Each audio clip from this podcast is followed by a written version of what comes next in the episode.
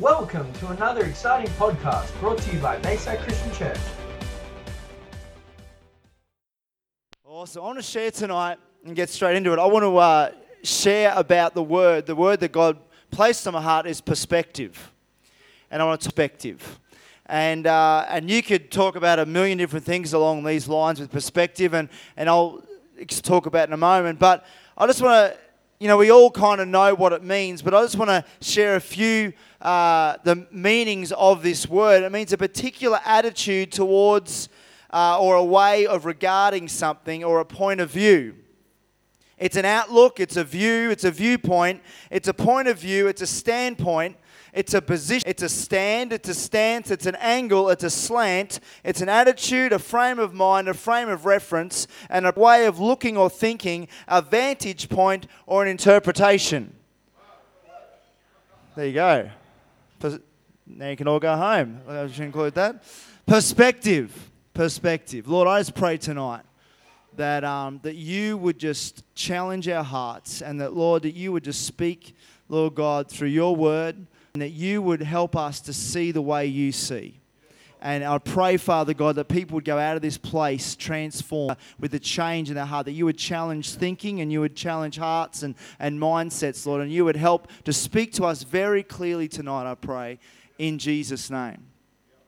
If um, recently there was a US election, and I'm sure you all heard about it because it was all over the media and uh, in all over. I'm sure it was, in, it was, in, the American media and it was all over our media as well. And the interesting thing about uh, that election and uh, was that the amount, the, some of the things that were said, election, uh, mainly through the media, and and uh, I feel, and I sort of followed some of it fairly closely. And uh, one of the things was said by fairly prominent people and and people that weren't dumb. They were saying that if Donald Trump wins the election, the, the world will instantly go into recession.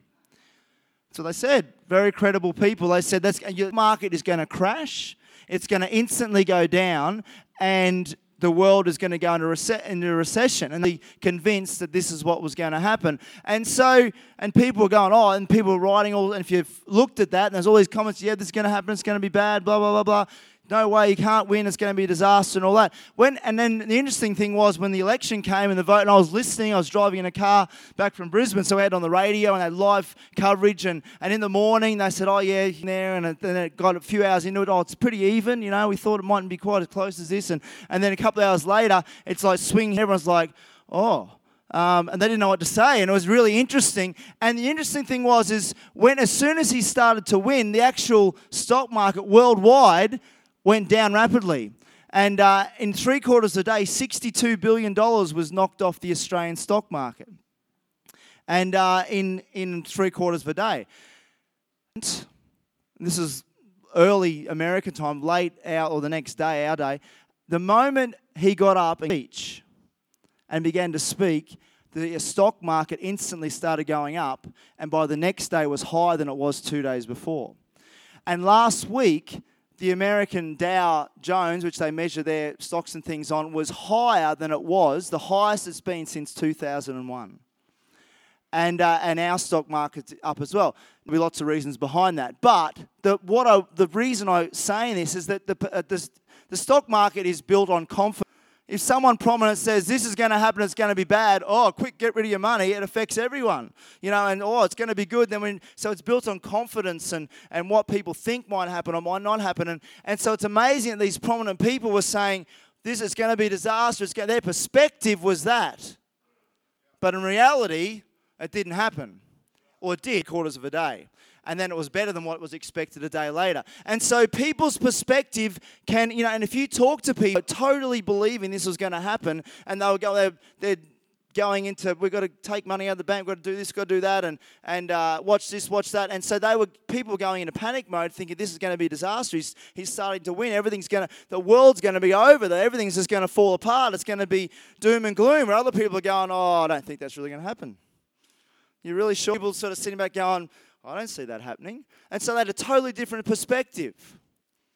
And so, perspective um, for some people can rule their life by depending on what perspective they have and what they carry. And so, you can talk about a million different things, but this is what I want to talk about two different things. It's I want to talk about a human perspective and a godly perspective or a supernatural perspective.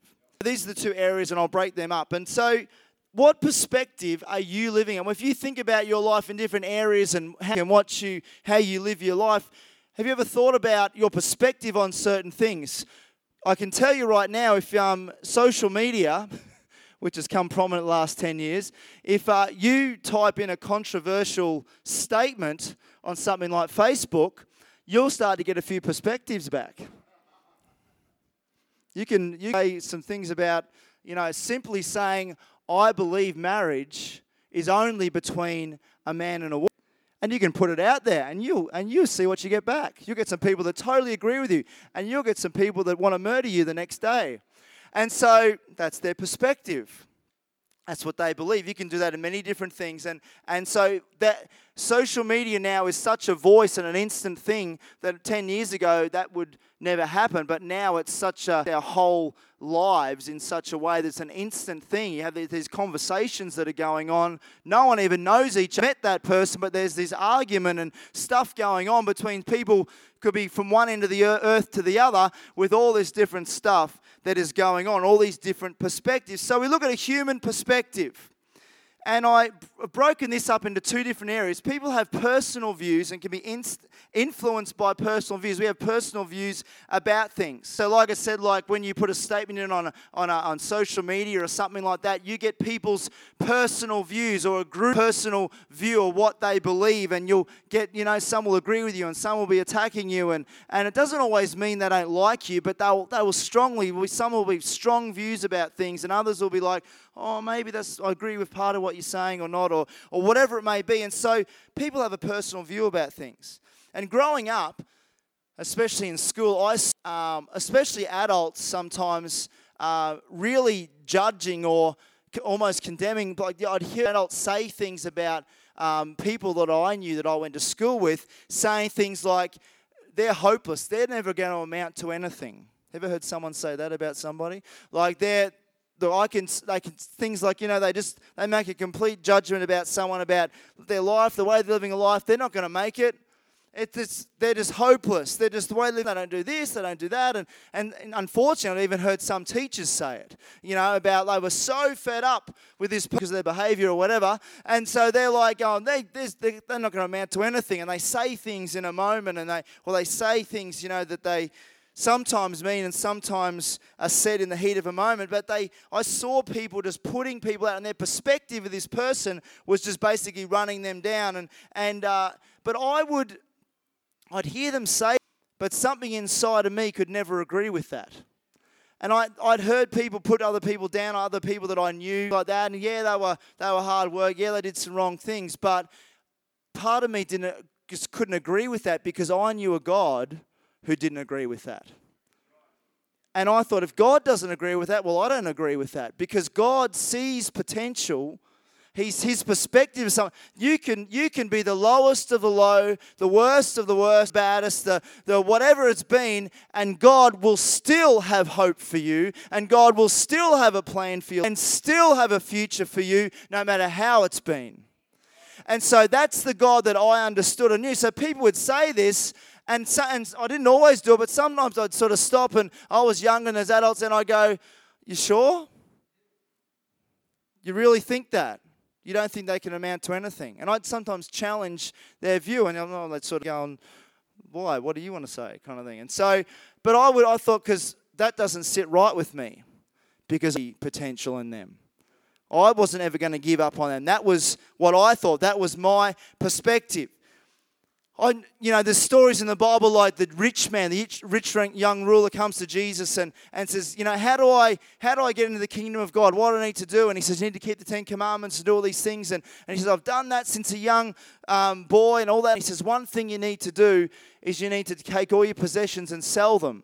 Because Jesus got to the root of the, his problem. His possessions were going to become a problem. They were the most important thing. And he challenged his you know, that, that thing in his life.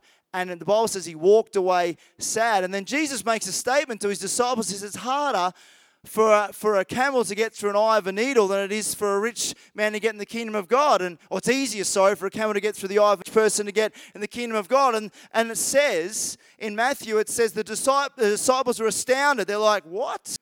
What do you mean?" It's like no one who's got any money is ever going to get into heaven. They're thinking, and and says, "Then who in the world can be saved?" Because they probably look around and go, "There's all these people who got problem with money." All these people have got issues. How can anyone be saved? And I was serious. And Jesus says, and they asked this, and Jesus looked at them intently, said, Humanly speaking, it is impossible, but with God, everything is possible. And so, right away there, there's a contrast between human thinking and human possibilities and supernatural or heavenly possibilities. There's a difference. And so I, I knew this stuff, and like people would write people off, and, and I'd think, well, that's that just doesn't sit right. I don't see it that way. I see it that way, but I have a different perspective. Then other times people would say things like, you know, they'd talk about miracles or things like that, and they'd put it down, or they'd say that, you know, that's impossible, that could never happen, and and uh, and they'd say things like, no, that could never happen, or no one could ever be raised from the dead, or no one could ever be healed, or that kind of stuff, because they didn't know, know God or know what God could do. And I'm thinking, they'd say things like that, and I'd sit go, well, I don't agree with that either. Because I've seen God. I remember when I was about, um, how old was I? 12 years old, or maybe a bit older, or something like that. I remember we were at a, mum was there, and I think my sister was there, and, and we were um, at a Clark Taylor meeting and uh, he came to Hervey Bay years years ago in the early 90s or something like that. It would have been a small hall, uh, hall in uh, Main Street that's not there anymore. And we're, and there was this place was jammed. There was probably hundred people, but it was packed. Like people hanging out the windows and stuff like that. And we were there, and uh, now my dad sitting next to me, and he has this word of knowledge that said, "There's someone here with a tight band around your head, and like a, like a headache, and God wants to heal you of that." And uh, and so and, and I knew that was dad because he used to get migraine headaches and things and working, all the different things he used to do. And, and, uh, and I knew, and he had that at, the, at that very time. And he also had a, uh, an operation when he was younger, and he had only part part vision out of one eye. He could see perfectly out of the other, but it, the operation, which was through his eye, had damaged it. And so he gets up and, and reluctantly, because he was, was, you know, doesn't like to sort of walk out the front or whatever, but he knew it was him, so he stepped and he just starts to walk up the aisle. There's no was catch didn't have time to get up or anything, and he just looks at him and points at him. God wants to hear you. As soon as he said that, Dad's flat on his back on the floor, wooden floor. Boom, the whole building shakes, and um. And like crashed, and we thought, oh, he's dead. You know, like it's like no one. He's like, is he injured? Is he okay? And uh, no one caught him, and he just hit that on his back, and uh, like real hard. And so, and uh, and then he, then he gets up, and it was towards right the meeting, and he gets up and he walks out and he goes, Everything's brighter. And he suddenly looks and he puts his hand over his good eye, and he could read perfectly every every line, every word of every sign up the street. And so and so I'd seen stuff like that. So when people are telling me, oh, God can't hear, I'm going, rubbish other perspective, but I'm telling you, there's a there's another perspective you know nothing about. There's another perspective that you you need to get a hold of. God's power is very real. God's power, He's still doing miracles today. He's still doing miracles in Maddie's foot. A few weeks ago, He's still doing miracles in other people's legs and growing back, you know, growing legs and healing backs. And and, he, and if you're in need of a miracle, He's still doing it today and can do it tonight. And so people are always going to us with different perspectives. And you know, it's not for us to like judge people or things like that to get like, you know, frustrated or angry at people, but the truth is some people are just saying what they've only seen and they don't know about God, and so we can't go and blame someone for thinking that way when they haven't known the God the King of Kings, the Lord of Lords. If they haven't known Jesus, they've never seen anything like that or heard anything like that, they're not saved. So we can't just suddenly go and blame them, but share what we have seen. And it's okay to challenge their perspective and challenge their thinking and say, no, well, that's what you've seen, but I want to tell you there's greater things you haven't seen.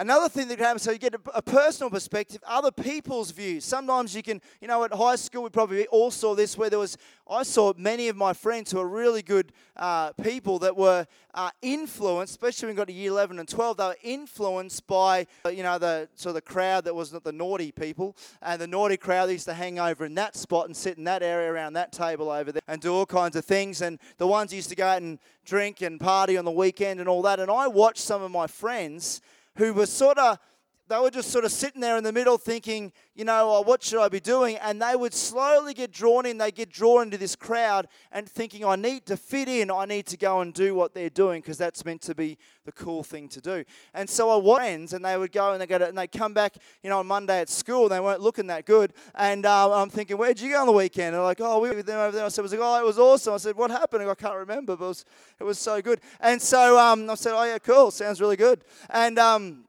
and so, and I, and I just, I could just see past all that. I never ever went, but I would speak and say, you know, there's a better way to, there's a better way to live than that.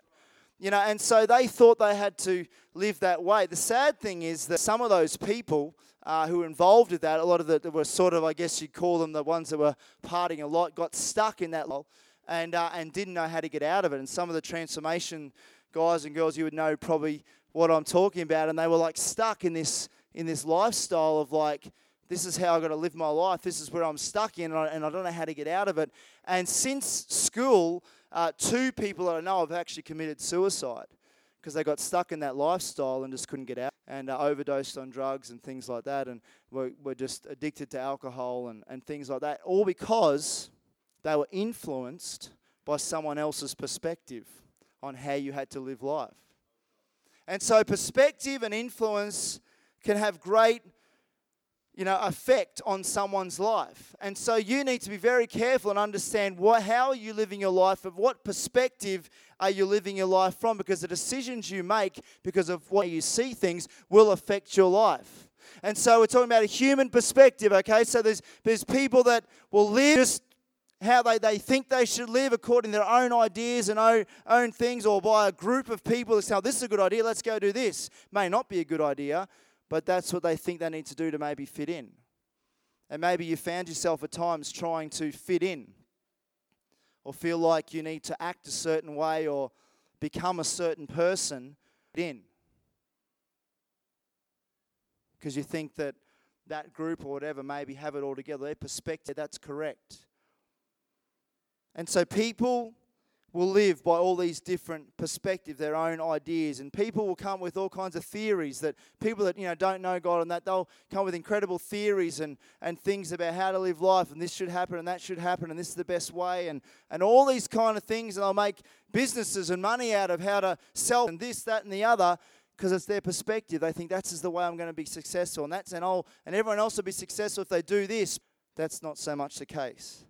I um I read a great article last few days, and I, I, I, just want to read some of it. I pulled out a few parts of it. I want to read this to you. I don't think it's written by a Christian uh, guy that I know of, but um, there's some wisdom in what he says here.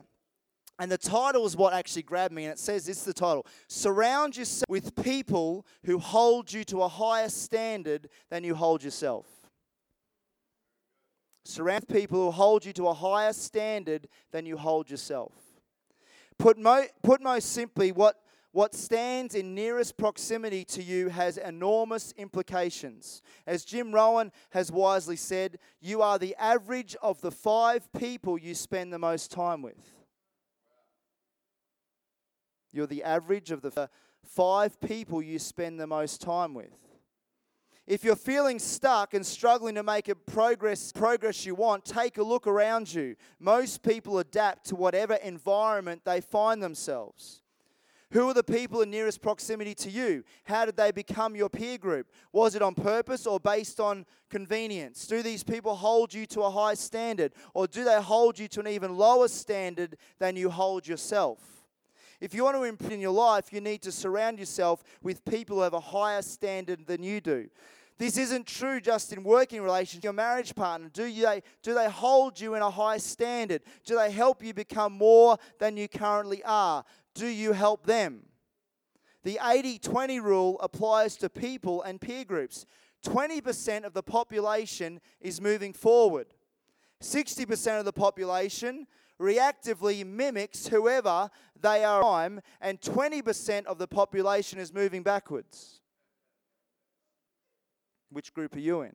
Most people are a direct reflection of those around them. If the people around them have lower standards, they drop theirs as well if the people around them have higher standards, they raise their game. I, that's what I saw in school. I saw people who were like very smart, very brainy people, and at high standards suddenly got caught up in this other group and thought their standards and lowered their thinking, and, lo- and then they, they dropped out of school, some of them, and they were, could have been, you know, A AAA students and gone to university, are great things, but they actually lowered their standards to fit in with what they thought was the way to go. You want to be around people with a higher and better vantage point. That's a word for a, a um, that we used before, like a vantage point than you have, higher than what you see. Other people's looking down from where you can't see, so that you can quickly learn. Your level of talent and potential are irrelevant if you're surrounded by people who don't help you realize it. We all know many people who have unfulfilled potential. Don't let that be you.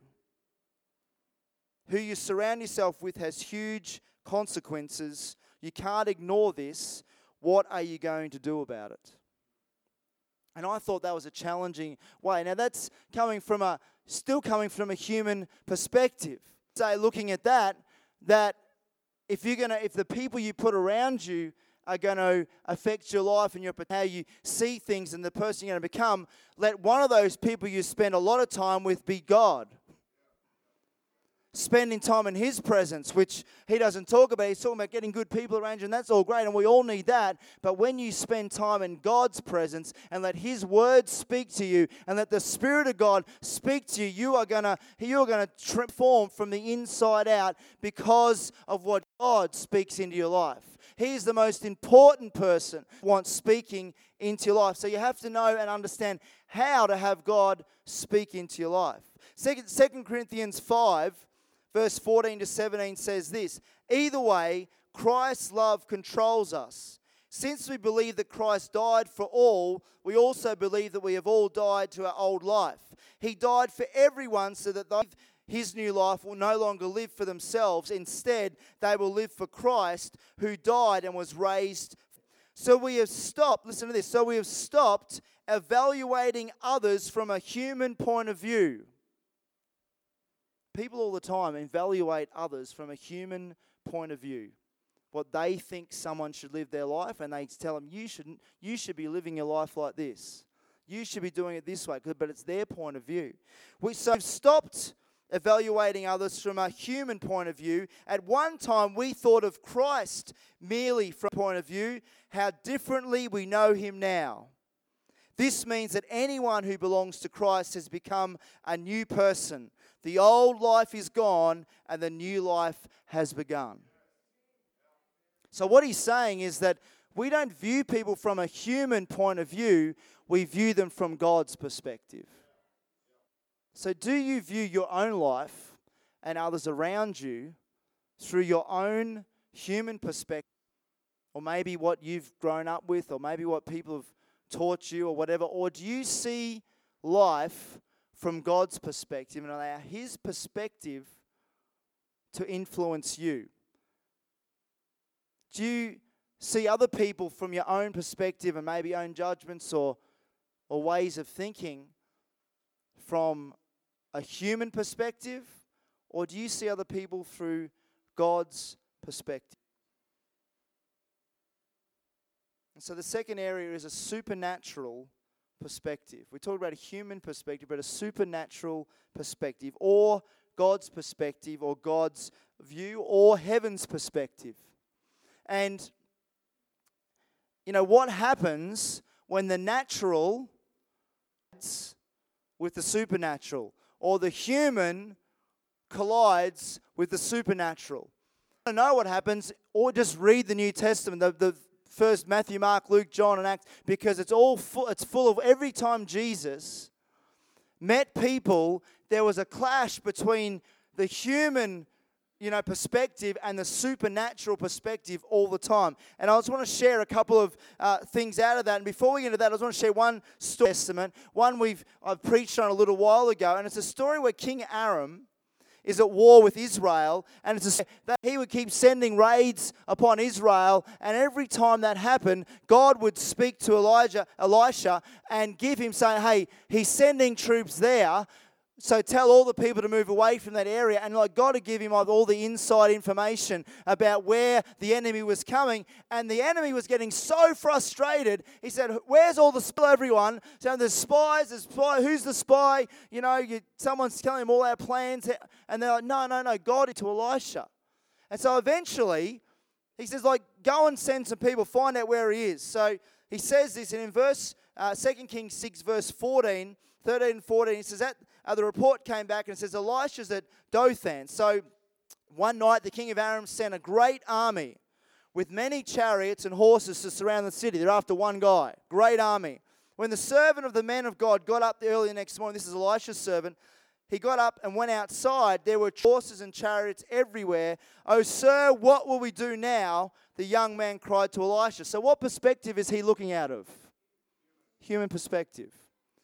He see it is, this is Elisha, man of God's servant, who believed in God, trusted in God, saw miracles happen, and so suddenly he's like, "Whoa, we're all dead. we're surrounded. What's going on here?" Even you know our lives, you can be you can be living for God, believe in God, see miracles happen. There can be times where you suddenly fall back and see things from a human point of view because we're human. That doesn't mean you're a bad person. But what, what I want to do tonight is make you is switch you on and think am i how much of my life am i living in a human perspective and how much am i living in a supernatural perspective? And so he sees it this way going we're in trouble. And and elisha just says don't be afraid. Elisha told him one of the greatest statements in the bible for there are more on our side than theirs. And he's like no. They can't he's like Elisha, you're blind. Then like you're looking at ants or something, Elisha. You know, it's like there's no way. Like, and he's and he's like, Elisha, there's more on our side than theirs. And Elisha simply, I, I can imagine the scene. Elisha, the servant is pa- packing it. You know, he's like, I need to go to the toilet. I'm going to pee my pants or something. I'm so nervous. I'm so. And Elisha's just, oh, get out of bed. Can you get me a coffee or something? You know, and he's like standing there, totally goes, oh yeah, it's army. And he's like, oh, we're going to do it. And he goes like, there's, there's way more with us than them. Look, stop your worrying, okay? Just go get me a drink or whatever. And so, and he's like totally calm. And then he just simply prays, Lord, open his eyes and let's see. The Lord opened the eye, young man's eyes, and when he looked up, he saw that the hillside around Elijah was filled with horses and chariots of fire. As the Aramean army advanced towards him, Elisha prays another prayer, O Lord, please make them blind. So the Lord struck them with blindness as, as Elisha asked. Simple. Simple. Elisha wasn't even worried because he saw through heaven's perspective. He had God's perspective. God had been speaking to him. He, he, he's like, this, I'm not worried at all of this army because God control. And the whole story goes on and and uh, they don't kill any of them. They lead them to another city and they give them a meal, actually, give them a big feed and uh, really treat them kindly, send them all back home. And the, and the enemy says, Well, we're not fighting them anymore, and they leave. That's the best way to win a war in the history of wars. And so, and it all because of Elisha had a heavenly perspective. If he had a perspective and thought like his servant, he's like, oh, what do I do? Oh, like, what are we going to do? We've got to, we've got to run. We've got to hide. We've got to do whatever. We've got to capture, you know, what, but he didn't have that. He trusted God. And so then we move into the New, in the New Testament, and there's a couple of stories that flow on from each other. And one of them is Jesus who's in the boat uh, with the disciples in Mark chapter 4, 35 to 41. And it says, As evening came, Jesus said to his disciples, Let's cross the other to the other side of the took Jesus in the boat and started out, leaving the crowds behind, although other boats followed. So sometimes we think, oh, it's just Jesus. You understand there's a whole lot of other boats went with them on this lake. So the whole like there's a fleet of small like fishing style boats on this uh, on crossing uh, across the lake. And then it says, but soon a fierce storm came up. High waves are breaking into the boat so water's coming in, They didn't have bilge pumps in those days. They probably had a few bucks. Water's coming in and it began to fill with water. As Jesus was sleeping at the back of the boat, Elisha was having a sleep as well when the trouble was happening. Jesus is having a sleep in the boat. Waves are coming over the side of the boat. The boat's filling up wa- with water, and Jesus is sleeping through it all. Jesus was sleeping in the back of the boat with his head on a cushion. The disciples woke him up shouting, Teacher, teacher, don't you care that we're going to drown? Where was their perspective? Human perspective. Jesus done multiple miracles. Jesus said, We're going over to, he'd already told them, we're going over this for a purpose. And if they just put two and two together, thought, well, Jesus, we can't die because Jesus said we've got to go do something. And so, but they're like, going, We're all going to die. Don't you care, Jesus, that we're about to drown? Our lives about to end. Waves, the boats filling up with water. And Jesus, as calmly as you like, gets up and goes, and uh, says, When Jesus woke up, he rebuked the wind and said to the waves, Silence, be still. Suddenly the wind stopped, and there was a great calm. And imagine all the other boats, they're sinking as well, okay? So Jesus just saved the whole fleet, okay? Then he asked them, Why are you Why are you afraid? Do you still have no faith? The disciples absolutely terrified. They were scared before in the storm, but now, after Jesus just did that, it says they're absolutely terrified. They're in a worse condition after Jesus made it calm than they were when the storm was on. They're like, send me back to the storm. This is just too much. Who is this man? They asked. They asked each other. Even the wind and waves obey him.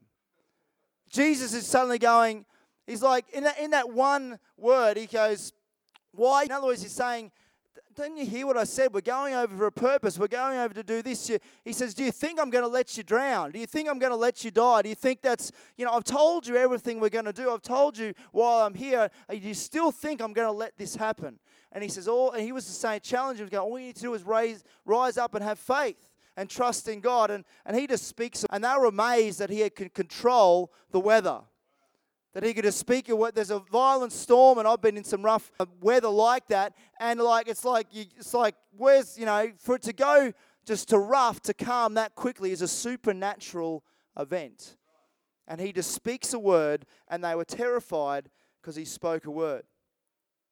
And then worship team you can come on up in this last story as they get to this is why they're going across the lake i love jesus but he had you know he would go and travel through whatever it was wherever for the one person. And this is what next he goes across that lake. It says in uh, Mark chapter five, the next chapter. So they arrived on the other side of the lake, been through the storm, it was calm. Everyone was there in the region the Gerasenes when Jesus climbed out of the boat. A man possessed by an evil spirit, or many evil spirits, came out from the tombs to meet him.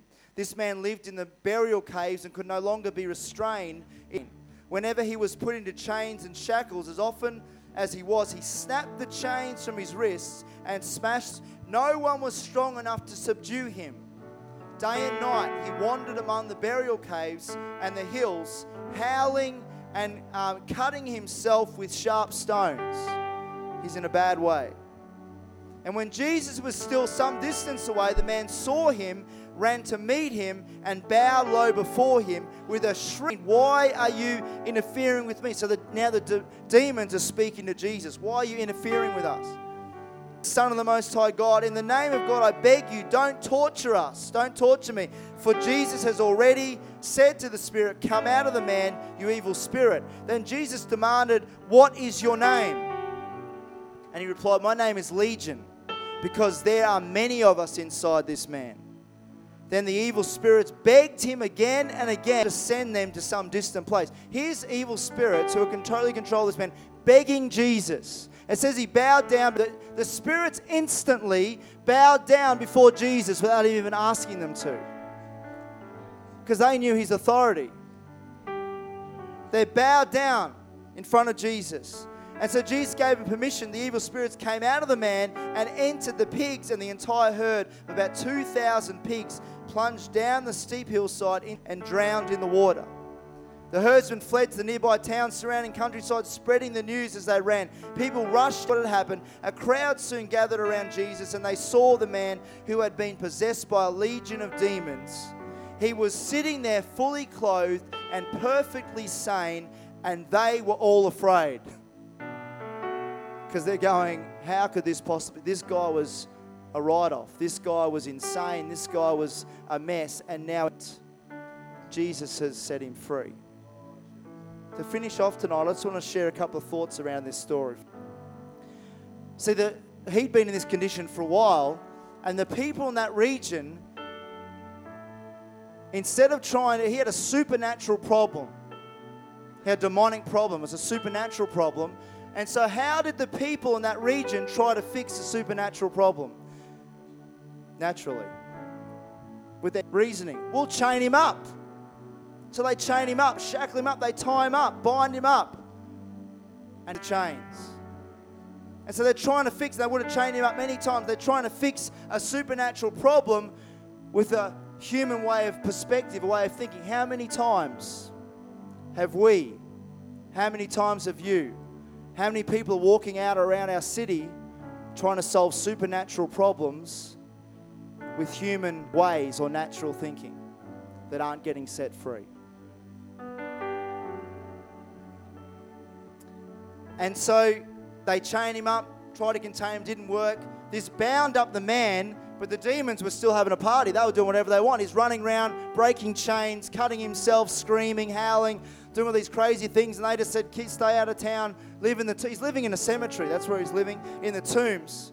And Jesus comes along in one moment, recognizes the problem, deals with the supernatural problem supernaturally with authority, speaks to the problem, speaks to the demons, and tells them to get out. He binds up the demons, casts them out, and the man is free. Totally different.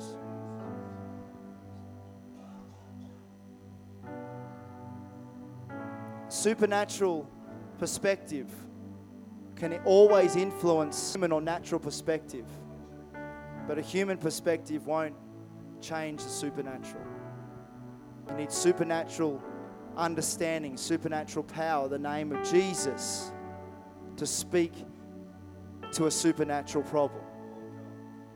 And there's many people in our city that are walking around with supernatural problems, with stuff that's just messed up in their mind. They're being tormented by evil spirits and tormented by stuff in all different ways. And sometimes they just need to be have to speak the name of Jesus, like we're talking about tonight, over their lives, for them to be free. They need all the other help. They need the human wisdom and help and doctors support. They need all that stuff, but there's some supernatural stuff that they won't be free unless a word is spoken in the name of Jesus for them to be free.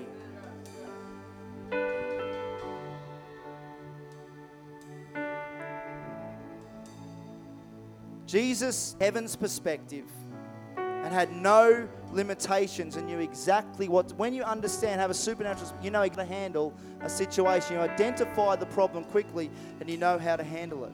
From what perspective are you living your life? Jesus lived with a supernatural perspective, the supernatural influencing and transforming the natural, but he understood the human perspective. He didn't push that aside. He understood where their thinking was coming from. He understood how they thought, lived from a supernatural mindset and perspective. And so we need to understand perspective. We, we live in it ourselves. We make decisions ourselves in that. So we understand. We don't say, well, that's no good or write people off. We understand their thinking. We understand what they want. We understand what people are trying to say and do and their ideas and thoughts. And we understand it, but we, we come from a different perspective. We come from heaven's perspective, and heaven comes in and invades and transforms the natural. We, we carry the presence of God, and we walk into a building, and God's presence goes with us and goes, and it brings heaven to earth, and it invades the natural world, and suddenly what was impossible becomes possible because we come from a supernatural mindset, heaven's perspective. We carry the power and the name of Jesus. Why don't you stand to your feet tonight?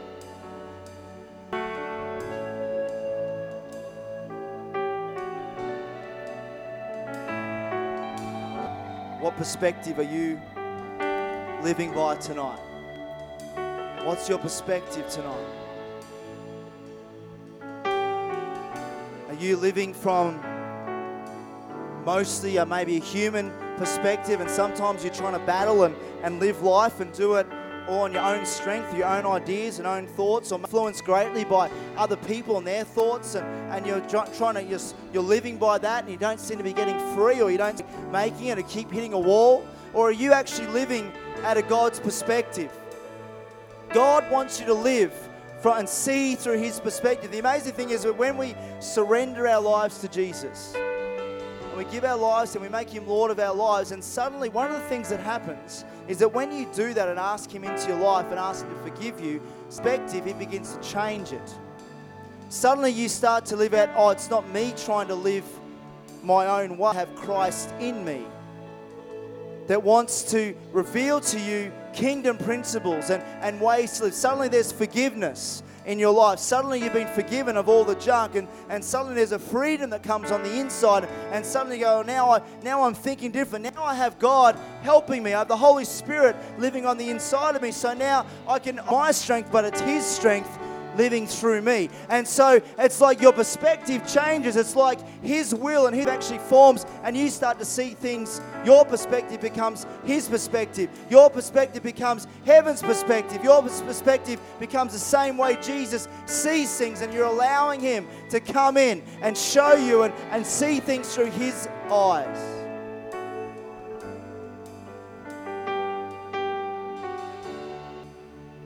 There's a woman in the Bible. I just want to share this, just feel to share. There's a woman in the Bible that he was off. Jesus was off to heal someone else, and there's a woman in the crowd who had been bleeding for many years, been all to the doctors, spent all her money, done all that kind of stuff. And and she's in the crowd and no one had stopped, and she thought to herself, this is what the Bible says, if I can just touch his robe, I'll be healed. And she and she through the crowd and he just touches the hem of his garment. See her perspective. Lay hands on me. He doesn't have to stop and have a word for me. He doesn't have to stop and point me out or pull me out of the crowd. If I can just touch the hem of his garment, if I can get close enough to touch the hem of Jesus' garment, I'll be healed. You don't need to have someone point you out of a crowd and have a word over you. You don't need someone to, you know, to pull you out and exactly on an altar or, or do this or do that or, or meet, have an encounter with God in the street or whatever. You can, you can just reach out in faith that reached out to Jesus. And you can reach out in faith right now, right where you are, and say, Jesus, if I can just reach out to you, because your perspective is, I have faith in Jesus that He can set me free. I have faith in Jesus that He can heal me. I have faith in Him and power went out of Jesus the moment he, she touched the hem of his garment and says, Who touched me? She was instantly healed. Just close your eyes for a minute. If you're in this place and, and you don't know Jesus, or you've never surrendered your life to Him, or never said, Jesus, come into my life, forgive me of my sin, forgive me the wrong I've done, I just ask you to forgive me and wash me clean. I want a brand new start. Never asked Him in your life to be Lord of your life, to take control. Your will and lay down your wants and desires and to lay them aside and say, God, I can't do it on my own. I need you. I need tonight. I want to give you an opportunity right now. You can come to Jesus tonight. You can come to this altar, the front, and say, Jesus, forgive me. Cleanse me. Make me brand new. Give me a brand new start. Help me to see things through your eyes. If that's you tonight and you've never done that, or you've done it and you're thinking, I, I need to do that again, I need to be in the right place with God, I feel distant from Him, from Him. If you want to do that tonight, I want you to raise your hand in this place. So I thank you, I need to do that tonight. Who else tonight? You're saying, I need to do that. I need to come to Jesus, surrender my life to Him, give my life to Him. Put your hands straight up and back down again if you need to do that. That's one other thing. The other thing I want to do is there's some people here that say, "Hi, my life, I'm, I'm too many times, I'm, I'm just seeing things from a human perspective, or the maybe the way I've been brought up, or the way I've thought, or being influenced by people around me, I'm being influenced by friends around me. Maybe they've meant well, but you're thinking it doesn't really line up. It doesn't really line up with what God says and my and you, got maybe some ideas and think it doesn't actually line up with what how God sees me. And you're saying there's times when I see things the way God sees me, and and maybe you're spinning the wrong way. You sort of think, well, I'm, I'm this, I'm that, and you label yourself, but God doesn't see you that way. And He says, I want you to see yourself the way I see you. I want you to see other people the way I see them. He looks with eyes of love. And tonight, I just want to say, hey, I want to see more and more through God's eyes, through God's perspective. I want to, want the way Jesus sees, see the way God sees. And I don't want to fall back into old patterns or old ways or how I used to think or the ways, things I used to do. But tonight, I want to say, God, let me see the way you see. Help me to see myself the way you see me. Help me to see others the way you see them. Help me to be free from this battle of our faith face to try and get through and obstacles. Help me to be totally free by surrendering it all to you tonight. I want to open up this altar right now. So I want you to step out of your seat and come. Stay tuned for another exciting podcast brought to you by Bayside Christian Church.